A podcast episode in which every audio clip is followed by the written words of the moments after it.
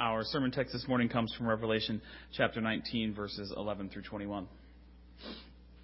And I saw heaven opened, and behold, a white horse, and he who sat on it is called Faithful and True, and in righteousness he judges and wages war. His eyes are a flame of fire, and on his head are many diadems, and he has a name written on him which no one knows except himself. He is clothed with a robe dipped in blood, and his name is called the Word of God. And the armies which are in heaven, clothed in fine linen, white and clean, were following him on white horses. From his mouth comes a sharp sword, so that with it he may strike down the nations, and he will rule them with a rod of iron. And he treads the winepress of the fierce wrath of God, the Almighty. And on his robe and on his thigh he has a name written, King of Kings and Lord of Lords. Then I saw an angel standing in the sun, and he cried out with a loud voice, saying to all the birds which fly in mid heaven, Come, assemble for the great supper of God so that you may eat the flesh of kings and the flesh of commanders and the flesh of mighty men and the flesh of horses and of those who sit on them and the flesh of all men, both free men and slaves, and small and great. And I saw the beast and the kings of the earth and their armies assembled to make war against him who sat on the horse and against his army. And the beast was seized and with him the false prophet who performed the signs in his presence, by which he deceived those who had received the mark of the beast and those who worshipped his image.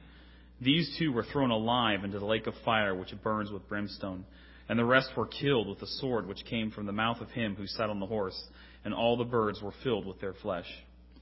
Jesus said, Heaven and earth will pass away, but my words will not pass away.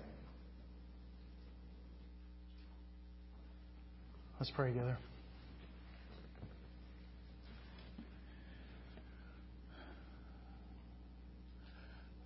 Lord, we know that you mean for us to uh, to respond with reverence and awe to this vision of your Son and his power, and we confess that we need the help of your Spirit in every way to give us that reverence and that awe and for us to have our minds and hearts uh, drawn to be riveted by and concentrate on the glory of your Son this morning. We know that whatever we know of Christ or receive of Christ is there not by the exertions of our mind or heart, but because you, in your sovereign grace, shine light where there is only darkness. And so we ask you to command now that there would be light in our hearts. We want the glory of your Son to shine. We want the morning star to rise in our hearts. We want to love this appearing of your Son as heaven is open to show him to us.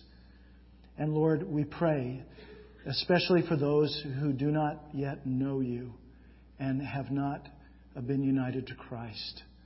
We pray that you would work this morning to save them that they would see the glory of your Son as King of kings and Lord of lords, and that in the power of your Spirit, you would grant that they would yield their lives to Him on this very day. We pray in Jesus' name. Amen. This is such a, a mighty portrait of Christ this morning, and uh, such a gift to us to show, um, to show our Savior uh, to us in this way. Um, our text is about the second coming. But one of the things I'm going to be, uh, one of the points I'm going to be making over and over again, and that needs to be made over and over again, is that when Revelation shows the second coming to us and shows who Christ will be at the second coming, it is showing us who He already is. Did you get that? The second coming does not confer upon Jesus Christ new identity that he does not already possess. He doesn't suddenly become, at the end of history, the King of Kings. He is the King of Kings and Lord of Lords this morning. He is that. And so when Revelation is taking us, as it is in chapter 19, we're being fast forwarded all the way to the end of history. We are being shown who Jesus will be on that day because that's who He already is. And if you think about what the Holy Spirit's purpose here was in structuring the book this way, I mean, the original audience for this book were our first century brothers and sisters who were living in the midst of the Roman Empire and they were persecuted. It didn't look to them, to their naked eyes, when they looked around the world like Jesus Christ was King of Kings and Lord of Lords. It looked like Caesar was. And so this vision of our Lord's power and His authority that He and not Caesar is going to be the judge over the living and the dead, that is meant from the future to pour strength back into the people of Christ in the present. And that is no less true for you and I today. Now, when we think about the second coming and we think about this text, there's some amazing, uh, really shocking truths about reality that the Bible teaches and that this passage specifically teaches that it's just, I don't want to take them for granted. I was going to blast by these uh, as I worked through them in my preparation. I thought, you know, you can never take it for granted because we don't share in uh, our upbringing or our cultural uh, training, if you will, the, the assumptions of this text. And so there are four shocking propositions about the nature of reality that the second coming generally and this text specifically lay before us. And I want to make sure those are on the table. And the first is this history is not endless history will not go on indefinitely. It is moving toward a conclusion. It is purposeful. It is not simply, or it is not at all, uh, like uh, Macbeth says, a tale told by an idiot, full of sound and fury, signifying nothing. The second coming of our Lord Jesus Christ reminds us that all of history is moving toward a conclusion, is purposeful, and there is going to be a reckoning by God. And a reckoning with God. Now, that's true at the macro level, it's also true for every individual life. Every one of us, everyone who has ever lived, will appear before the judgment seat of God. Proposition number two and these are things, by the way, the world is not going to lift a finger to help you learn. These are things that only God will tell you. So proposition one is history is not going to go on indefinitely. History is moving toward a conclusion. It's purposeful. It has meaning. It's coherent. Proposition two is the universe is a monarchy. Jesus Christ is King of kings and Lord of lords. The universe is a monarchy. And if you picture the universe like this big oval that I just drew with my hands, your life, guess what, is in that universe. Right? Your life is a subset of that universe. And if the universe is a monarchy, if the true nature of the universe is a monarchy, which we'll see when Jesus returns as King of Kings and Lord of Lords, if that's true of the big picture, then that's also true about your life and my life. That means the essential nature of your life, whether you acknowledge it or not, is that it is a monarchy. And from cover to cover, the Bible celebrates that the nature, the center, the basis of all reality is that there's a throne. And God is on that throne, and He is not elected by anyone. He does not need our votes. There are no term limits. He doesn't campaign. He is. He has been. He will always be. The universe is a monarchy. Proposition three is that every single problem on the earth, whether inside of us with our own struggles and our own corruption, or outside of us in the world around us, Take your pick. Every single one of those problems flows directly from mankind's universal rejection and rebellion against the rule of God. Period. Whatever the problem is, it all flows directly from mankind's rebellion against number two. The universe is a monarchy with God on the throne. So that leads to proposition four that the Bible teaches that the second coming, that Revelation 19, 11 through 21 make clear. The only, thus, in light of those first three propositions, the only solution to those problems to all of our problems on the earth will come when the rebellion of man has been fully quelled and when the rule of God has filled the earth. When God's kingdom comes in its fullness and God's will is done on earth in perfect conformity to how it is in heaven. And Revelation teaches us that the authority and power to bring earth into alignment with heaven, to bring about that healing, rests in Jesus Christ, has been entrusted by the Father to Jesus Christ by virtue of his death and his resurrection. Those are the four shocking uh, implications of the second coming in our text this morning. That's the nature of reality in the Bible. That's the worldview the Bible assumes. Now, if you grant that, and I, if you think about that, then I want you to consider what follows from that account of reality. And specifically, I want you to realize how, um, how much, if the universe is a monarchy, how disadvantaged we are as Americans. If the universe is a monarchy, then there is a sense in which we as Americans are at a severe disadvantage.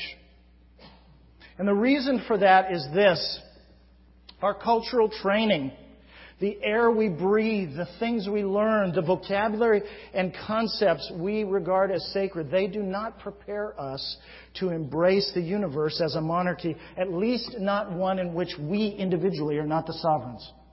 Correct? I mean, think about it. How was our country formed? This hit me with such force when we were in Washington, D.C. I thought, you know, we're all walking around these temples to our founding fathers. And I wonder what the British people who walk through here think. What they see is a bunch of people who took what didn't belong to them from the king. The DNA of our culture is the rejection of a king. Now, I'm not saying it was bad. George III was a tyrant. God is not a tyrant. But I just want you to see that from the very beginning, there is a, a cultural ethos that operates upon us in which, in which we, we are the heirs of a culture in which we said, we don't want a king. We want it for ourselves. And think about the nature of our culture. In our culture, authority is delegated upward. We call that elections we delegate authority up, which is exactly the reverse of the universe, in which God is the authority and He delegates it down. Now, I'm not saying it was wrong. I know I could potentially get a lot of emails over this. I just want you to see and be aware of the DNA that operates, that flows in your blood that makes it hard to hear that there's a king who rightfully demands and commands your immediate, unquestioning submission of every single area of your life. No one in our culture will say yay to you doing that apart from your brothers and sisters in Christ we relish and cherish in our culture words, a sacred vocabulary of freedom, liberty, and independence. And those are lovely words. The problem is we have come to define them and equate them with autonomy, being our own rulers.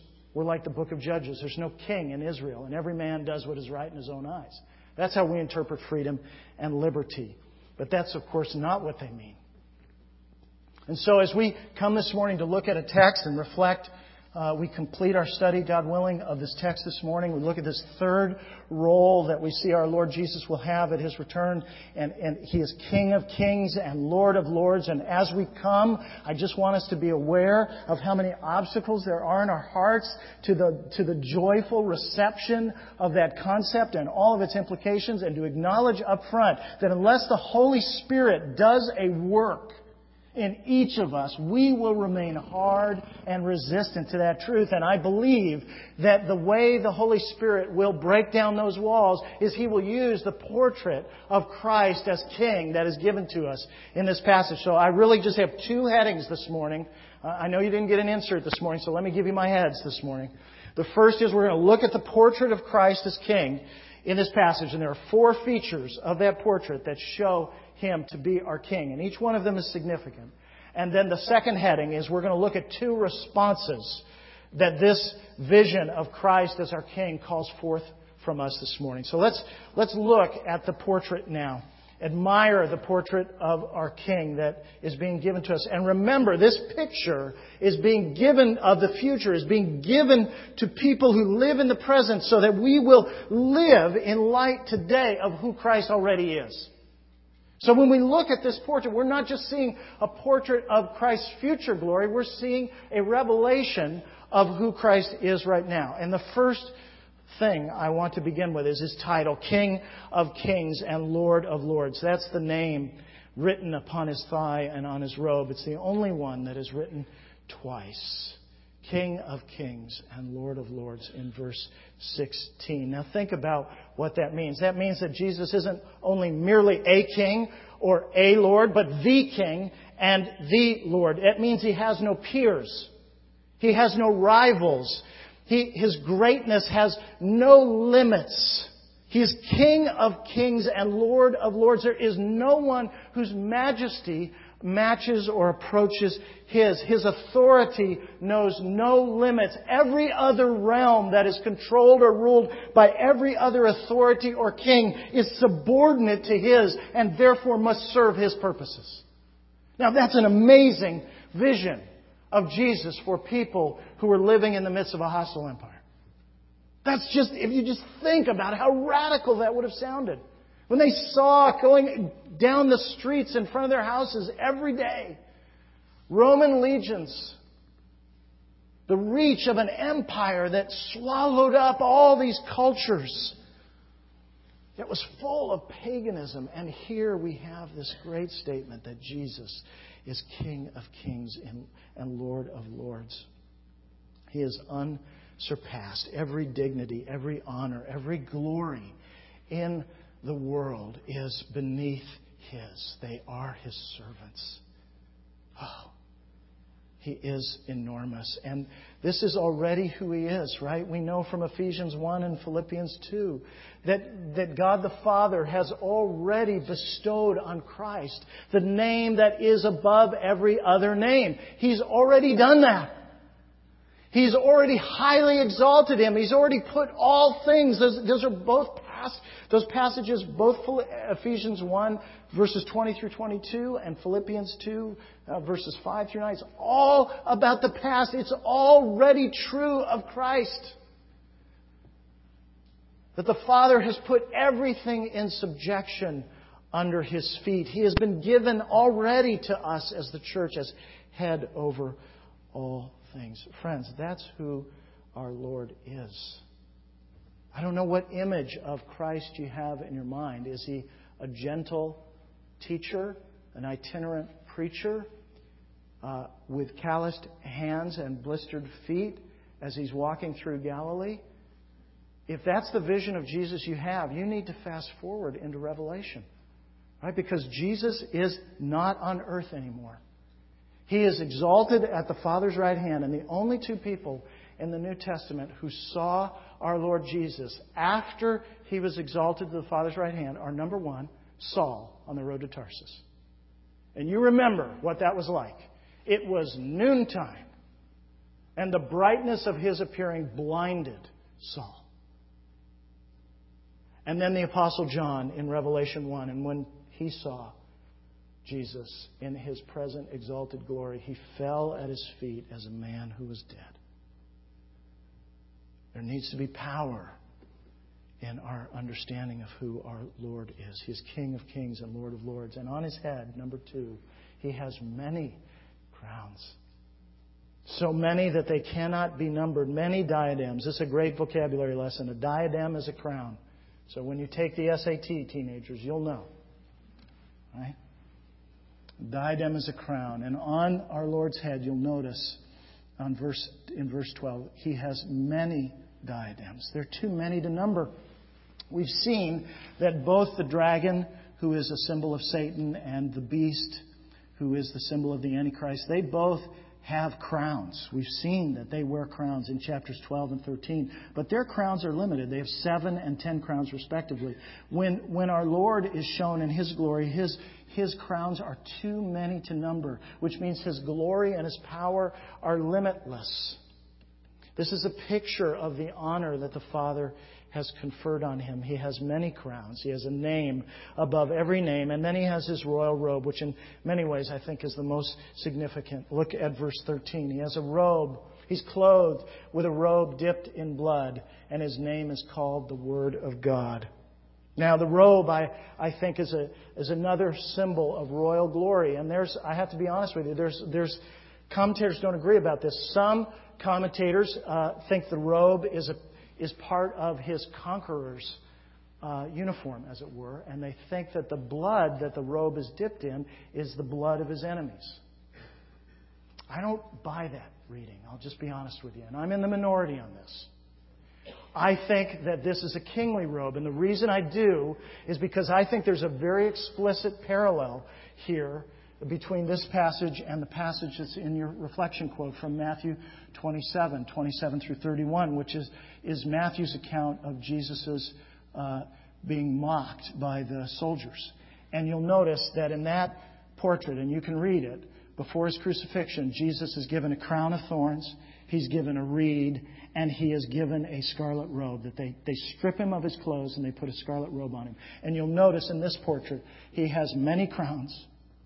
He has a rod of iron, which is a scepter, and he has a robe dipped in blood. I think there's an explicit parallel here to the mockery in Matthew 27, and I think it shows that Jesus, Jesus has triumphed as king. So I see the robe as part of his, part of his kingly uniform, and I think that the blood is not, not his enemy's blood. I think it's his. And the reason I think that is because that's the whole point of Revelation. If the robe is, is a symbol of kingly glory, then let's just think about the big picture of what we've seen in the book of Revelation. What is it that makes the Lamb of God worthy? What is it that is highlighted again and again and again as the basis for his being worthy? What is the center, the catalyst, the thing that sets the worship of heaven off? It is that the Lamb was slain. What gives him the authority to take the book from the Father's hand, the book of history? It is that he was slain. Worthy are you to take the book and to break its seals, for you were slain and did purchase for God with your blood men from every tribe and tongue and people and nation. And then when the angels erupt in worship, in verse 12 in chapter 5, they say, Worthy is the Lamb that was slain to receive. And then there's a list of seven things. And what's first? To receive power and riches and wisdom and might and honor and glory and blessing. It is Christ's blood. It is His willingness to die and his triumph in rising again from the dead. That is the center of our Lord's glory in the book of Revelation. And so when he wears this robe, it seems only appropriate to me that if, as he leads out his armies for that final battle in this place of great honor, and we see the vision of his triumph, it only makes sense to me that this symbol of his glory would be marked by traces of his own blood so that all those who follow him would always remember that his victory is accomplished and secured through his death. I, I just don't buy the other reading. Christ's death is the center of his glory. And non Christian friends, that is really important for you to know. It's very, you know, the world does some strange things with Jesus, and I did this as well as a non Christian. When I stopped hating him, I started to respect him. And the respect of the world is just deadly for Jesus Christ because, and it's, and it's, and it's, and the, you can respect Jesus Christ and be lost eternally. Respecting Christ is not safe. You can respect Christ as a great moral teacher or as a compassionate individual. You can, you can, you can feign giving him honor uh, for the wisdom of his moral teachings, for his, his compassion, for his gentleness. But you know, the Bible won't let you do that. The only Jesus there is that we know is the one in the Bible and what the Bible says about Jesus, the only basis for his honor, the one that is the center of his glory, is the fact that he died as a sin bearing substitute in the place of his people and rose again from the dead. The cross in all of its fullness. That is the center of Jesus' glory. And if you want to honor Christ, if you want to know him, then there is only one way to know him. It is as this triumphant sin bearing substitute who conquered sin and death. You don't get to approach Jesus Christ like he's a buffet where you'll take his moral teachings, but you'll avoid the critique of the cross. No, it's a full package.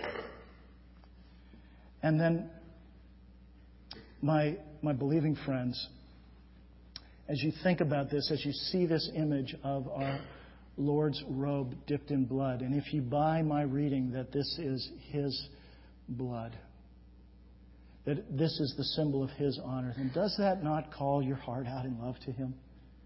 To see again the victory and the triumph that He has won for us. To think, you see, behind Him is the armies which are in heaven, verse 14, clothed in fine linen, white and clean. Well, how did that linen get clean? That's the, that's the saints. That's, that's those who die in the Lord before His return. How did their linen get clean? How did it get white? Because we, as the saints, have dipped our robes, chapter 7 says, in the blood of the Lamb. We've been cleansed not by cleaning ourselves, but by the death of the Son. And we've been purified in His sight. And that ought to call our hearts forth in love to our King. Do you know what today is? Today is, yes, it's Landon's and Luke's birthday, but beyond that, uh, and that's a great, that's a great day. Um, but today is also uh, the anniversary of the bombing of Nagasaki. And I've been to Nagasaki, and I've been to Hiroshima. And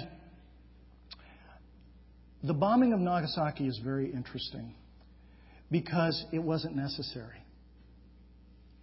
Right? I mean, the, the whole plan was that the bomb would be dropped on Hiroshima, and then the Japanese imperial government would sue for peace which is why the second bomb was not dropped until August 9th. The first bomb was dropped on August 6th. And then the 7th goes by, and the 8th goes by, and there's still no surrender. And so the bomb is dropped on Nagasaki. The bomb, the first bomb, ultimately did not achieve its intended purpose in that sense.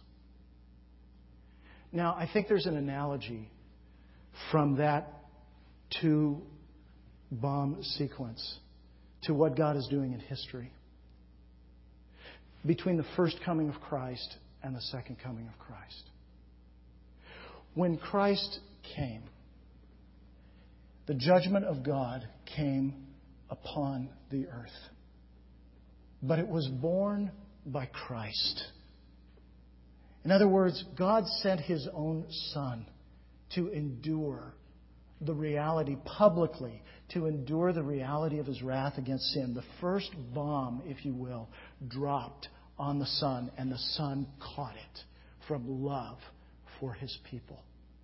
And that was a public event that now has been proclaimed for 2,000 years so that people would know two things, so that all the nations would know two things that God is serious and He is not walking away from the world or any individual, and that the sin of man must be reckoned with and will be reckoned with. But that second message, the fact that it was the Son of God Himself who took that wrath publicly is a, an awesome picture of the love and mercy of God. That God has provided a way before the final and last bomb of judgment drops, has provided a way for, for those who are lost to be saved, is providing, on the basis of His Son's own suffering and triumph through it, a basis for amnesty a basis for you to find in Christ a shelter as someone who has taken the wrath of God away from you before final judgment comes, which will happen at the second coming. And so, my non Christian friends, this is why ultimately you must, I plead with you, take the cross of Christ seriously. It is God's mercy to you today. It is a preview of the judgment to come. And then finally, the fourth uh, facet of this portrait is just, and I've already mentioned it, is the iron scepter that Christ will have, the iron rod that he will rule the nations with. And this shows that Christ is the fulfillment of uh, the Jewish Messiah. He is the Messiah who's prophesied in Psalm 2, who receives the nations for his inheritance. Now, this is a big vision of our Lord Jesus. Powerful, king, who's honored and glorified, who's, whose, whose dignity and glory are a function of his death and his rising again. Now, what does that have to do with us? I mean, okay, if you buy what I said, that this is a vision of the future that is being given to us so that the present is changed, then then in what ways is this supposed to change us? How is it supposed to affect us? I mean, is this just informing us about what's going to happen in the future? Or is it meant, as we look upon this and see Christ here, to change how we live in the present? And it is the latter. It is meant to change your life. It's meant to change the way you spend this afternoon. And I have two responses I'm going to highlight. And the first is this is meant, this greatness of Christ as our King is meant first to call forth our submission, and secondly, it is meant to call uh, forth uh, our hope in Christ. Let's talk about submission. And this is kind of uh, King 101. A king is a figure of authority. A king rules. A king has subjects and he is someone who has the entitlement to command the obedience of his subjects. If that's true of a king, then the king of kings is the highest authorities of authorities, and he is entitled to your full submission and obedience right now, no questions asked, whether you are a Christian or a non Christian, period. The first lesson of Christ's power and glory is that we are being called by God to submit to it. Jesus Christ doesn't negotiate with anyone. He doesn't bargain. He doesn't barter as the King of Kings and the Lord of Lords. He commands. Jesus is not inviting your obedience. He's not requesting your obedience or your submission. He's commanding it through His Word. Abraham Kuyper, who uh, was a, a very uh, fascinating 19th century Dutch theologian, professor, and also politician, uh, perhaps his most famous quote is this In the total expanse of human life, there is not a single square inch of which the Christ, who alone is sovereign, does not declare, That is mine. In the total expanse of human life, there is not a square inch of which over which Christ is sovereign does not declare, That is mine. Now, when you think about Kenya or Mexico or IPJ or even Emmanuel Presbyterian Church, you can say, Amen. Preach that. That is mine. But when you start thinking about what you do with your computer, how you spend your money, whether you pray, how you use your abilities or don't use them, how you steward the gifts that God has given to you, your thought life, your work, your relationships, See, I can't even talk about them without using the second person singular possessive pronoun, your. But if Kuyper's right, it's his time, his relationships, his money, his sex life, his marriage, his kids. And he wants all those. Because the Father's already given them to him. They're already his. He's King of Kings and Lord of Lords. And I said earlier that we as Americans, we're at a distinct disadvantage when it, when it comes to this because we're not used to having kings. We're used to interpreting freedom and liberty as I get to decide what I want, and that means that there's this huge force field around here, and you don't have any right to tell me what to do. And my fundamental assumption when I wake up in the morning is I get to do what I want today. I am my own person. We wake up breathing the atmosphere of this day belongs to me. And I belong to me. And so what that determines what we get angry about and frustrated by and discouraged by is when things don't line up with my sovereign plan that I tend to, that I intend to execute for the ex, the expansion of my own sovereignty in the world. But there's an advantage that we have as Americans. And it's this that we know that the main competitor to Jesus' kingship is not George III, it's Mike Francis. It's you in your life. We are such a self obsessed culture, we can't escape the fact. We can't blame it on some guy in Washington or some sovereign in a palace. We know that we're the main competitor. And so if you're a, if you're non-Christian, what the call of submission means to you, friend, today is that you would yield your life to Christ. That you would realize under the work of God's Spirit that you have been handling another's property every day of your life.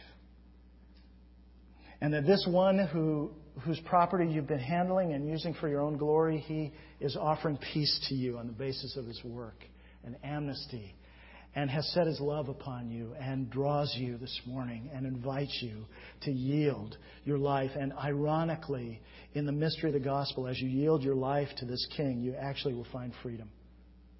You'll actually find true joy. You'll actually know what it means when the one who's supposed to rule actually does. And if you're a Christian, what this calls you to is obedience and faithfulness to God's commands.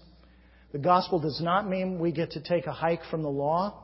And so I ask you, where are the growing edges of your obedience to Christ? What, what is coming into your mind right now as I'm saying this? What are you trying to push back out of your mind right now as I'm talking to you about submission? What is it that you don't want to think about right now that God has been nudging you over? That God has been laying on your heart that comes up when you boot up in the morning?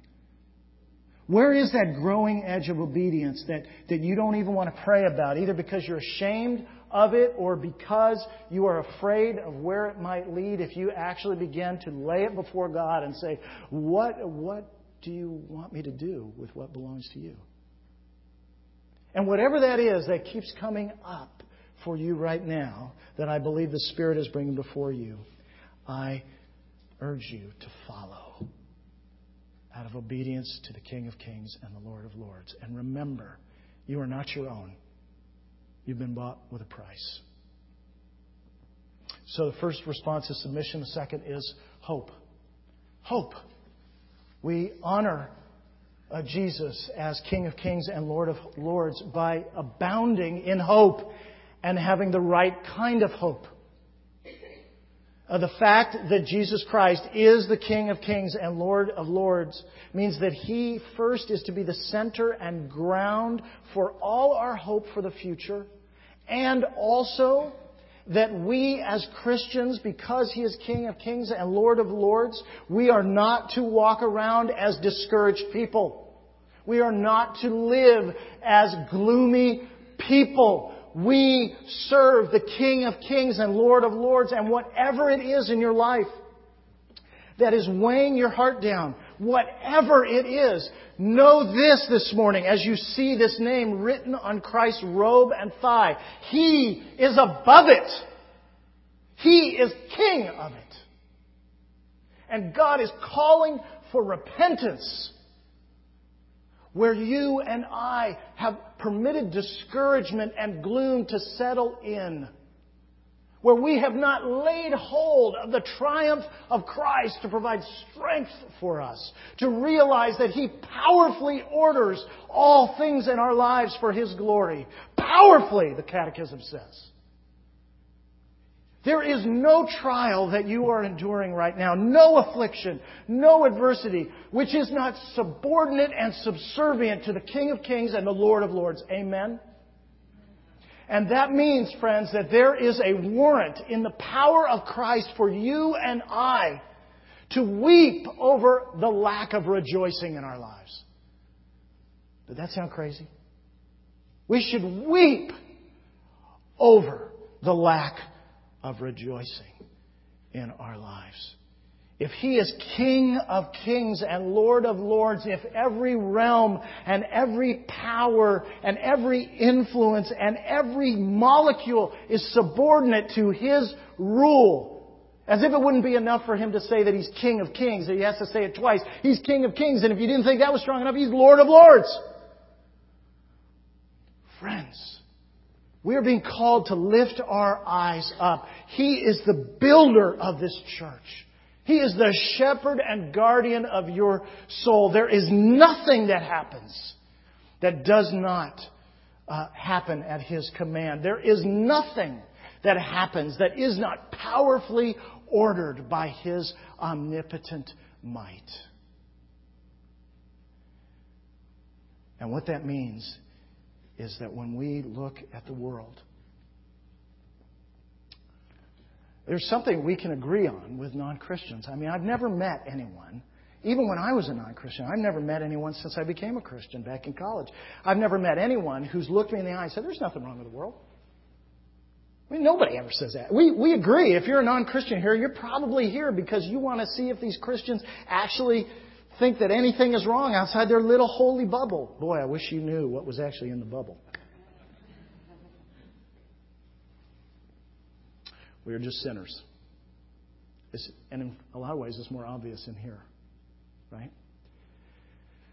But even non Christians agree with Christians that things are wrong with the world. They're wrong with people, they're wrong with the world itself.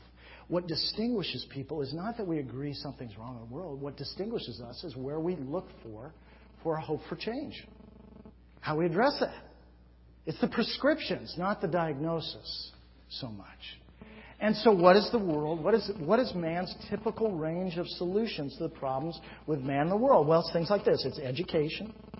We look to technology. We look to information. We look to psychology and medicine and government and the political reform and economic opportunity and advances in evolution. Excuse me. Advances in science, regulation. Some people just assume evolution. Now, I had a very interesting conversation with Gary Fairman at lunch this week. I didn't tell him I was going to do this. But Gary had a trip to Pompeii and a bunch of other places this summer. And he said he was standing in the middle of this intersection in Pompeii. You can stand up and correct me if I get any of this wrong. Standing up in this intersection in the middle of Pompeii, and he was overcome by how advanced Pompeii was. And what's very interesting about that story that Gary uh, elaborated on with me is you know, civilization was at a very high level in the first century. And yet, by the time you get to 500 AD, we go into this period called the Dark Ages for centuries. And civilization does this retreat, and learning is lost, and technology is lost. Now, when something like that happens, that ought to make you question the basic assumption of American life that things are always going to get better that man is always going to make progress. Because you have about 800 years where that, that's a pretty big blip on the screen in the last thousand. I find that very interesting. Yet we assume this tacitly. We assume that mankind is going to be able to bring to bear solutions that are going to be able to solve ultimately what's wrong with man. And I would say that ultimately, uh, what the Bible teaches is that the diagnosis of what's wrong with the world that man gives and the solution that man gives are both too shallow. At best, those things, and each one of those things is good, right? Each one of those things is good. I am not, uh, here I go. I'm going to get emails not only not liking our republic, but also, you know, not liking education and science and technology. That's not what I'm saying. What I'm saying is, Jesus is King of Kings and Lord of Lords. And what the second coming ultimately shows is that the answer, the ultimate and final answer for what is wrong with us in the world is not going to come from within. God is going to have to break in with omnipotent power and assert the reign of His Son. And He is doing that already through the gospel. We are the people in whom, as the people of Christ, the new creation, the age and power of the future is breaking into the present. And as Christ saves us one by one and redeems us, we are lights in our neighborhoods and in our workplaces and in our networks of relationships. We are light of this new way of, of thinking and about the world and about God's hope, the, the hope that God gives and the basis for that change. And it all flows from the work of Christ. It does not honor Jesus Christ, who is King of kings and Lord of lords, if we have a naked confidence in things like progress and technology and advances in medicine and advances in learning as the ultimate answer to cure what's wrong with man. Because the fundamental problem with the world is that the world is alienated from God. And so it's only insofar as the rule of God and the, glo- the rule of God is reestablished and the glory of God is loved and rejoiced in. That is, that is when healing will happen. And that is already happening through you. Because Christ has broken into the present in your life by redeeming you if you're a Christian. And if you're a non Christian, you know as well as I do that the parade of solutions the world offers for the problems of the world, they never solve the problems of the world, do they? Just be honest. So, our hope for our world rests in the King of Kings and Lord of Lords, and the hope for ourselves. And let me complete the thoughts that I began this section with. When we face difficult providences, when we, and that's Presbyterian for hard times, but with an emphasis on the, the fact that all events are ordered by our God. There's nothing that is beyond the power or not under the control of Christ. I just want to make that point again for you. As you survey your own life, as you think about what it is that is making your heart heavy, if it's heavy this morning, or what might make it heavy uh, a year from now, what, what seeing Christ as the King of Kings and Lord of Lords means for you is that He is worthy of your most vigorous and energetic hope in the midst of that situation. Because it is not beyond His control, it is on His leash, it is serving His purposes of love and kindness in your life. Christ is King of kings and Lord of lords. Friend, we read as a family last night Psalm 136, which is a 26 verse psalm. And the second half of every one of the verses is the same. So you're really you're learning 13 verses. My kids didn't buy that either. And it goes it walks through the history of Israel up to the settlement of the land of, of the land. And the the second half of every verse is in the ESV, for the steadfast love of the Lord endures forever. For the steadfast love of the Lord endures forever. Then this happened. And this, for. Why did this happen? For the steadfast love of the Lord endures forever. This happened. Why? For the steadfast love of the Lord endures forever. And that is such a picture of what is true for the people of God. That is Romans 8:28 worked out expanded into a psalm working through the history of Israel. Because everything that happens in the life of a saint happens according to and under the power of the risen, reigning Christ. And it all happens as the expression of his steadfast love for you. And that is the metronome of the life of the saints. That is the downbeat. That is the foundation. Everything. The steadfast love of the Lord never ceases, endures forever. And what the psalmist only knew in shadow, we know in full because Christ is the King of kings and he is the Lord of lords. Friend, what need is it that you have this morning? Do you have a health need? Do you have a perplexity that needs to be answered? Do you need a job? Do you need reconciliation? Do you need freedom from a sin? I'm not saying that there are going to be easy solutions to those things. What I'm trying to do is to, for you to identify where are those soft places in your heart, those places where you are tempted to question the goodness and the power of God, where when you're honest, and you ought to be honest here. When you're honest, where are those places where you are just at your wits' end and where you are tempted to doubt? And it is exactly in those places that I want to urge you this morning. I want you to bring to bear by faith this power of Christ that He wields even now as the King of Kings and Lord of Lords. And I call you in the name of Christ to realize that He is not under those things. He is over them. Yes, God will speedily bring about justice for his elect. He will speedily hear the cries of his children. But as Jesus says in Luke 18, when the Son of Man comes, will he find faith on the earth? You see, you must lay hold of that truth. You must be active in seizing it and asking God to show you the power of Christ. And that is not going to happen apart from your Bible. So I invite you to study this portrait of Christ and to bring your hearts to Him this afternoon. Let's pray. Lord, we're weak and the storm winds blow and our faith is small and we spend too much time looking inside at ourselves and not enough time looking up and out at you in your glory. And what I ask you to do this morning, Lord, in me and in everyone here, is that you would ignite hope. That you would give us the ability to weep over our lack of rejoicing because you have the last word and final say, because you are omnipotent. You are powerfully ordering everything in our lives. Would you give us that, that hope in you? And would you also grant that we would have hearts that are soft and teachable and that yield under your kingly authority? I pray in Jesus' name. Amen. Will you please stand and sing, Fairest Lord Jesus?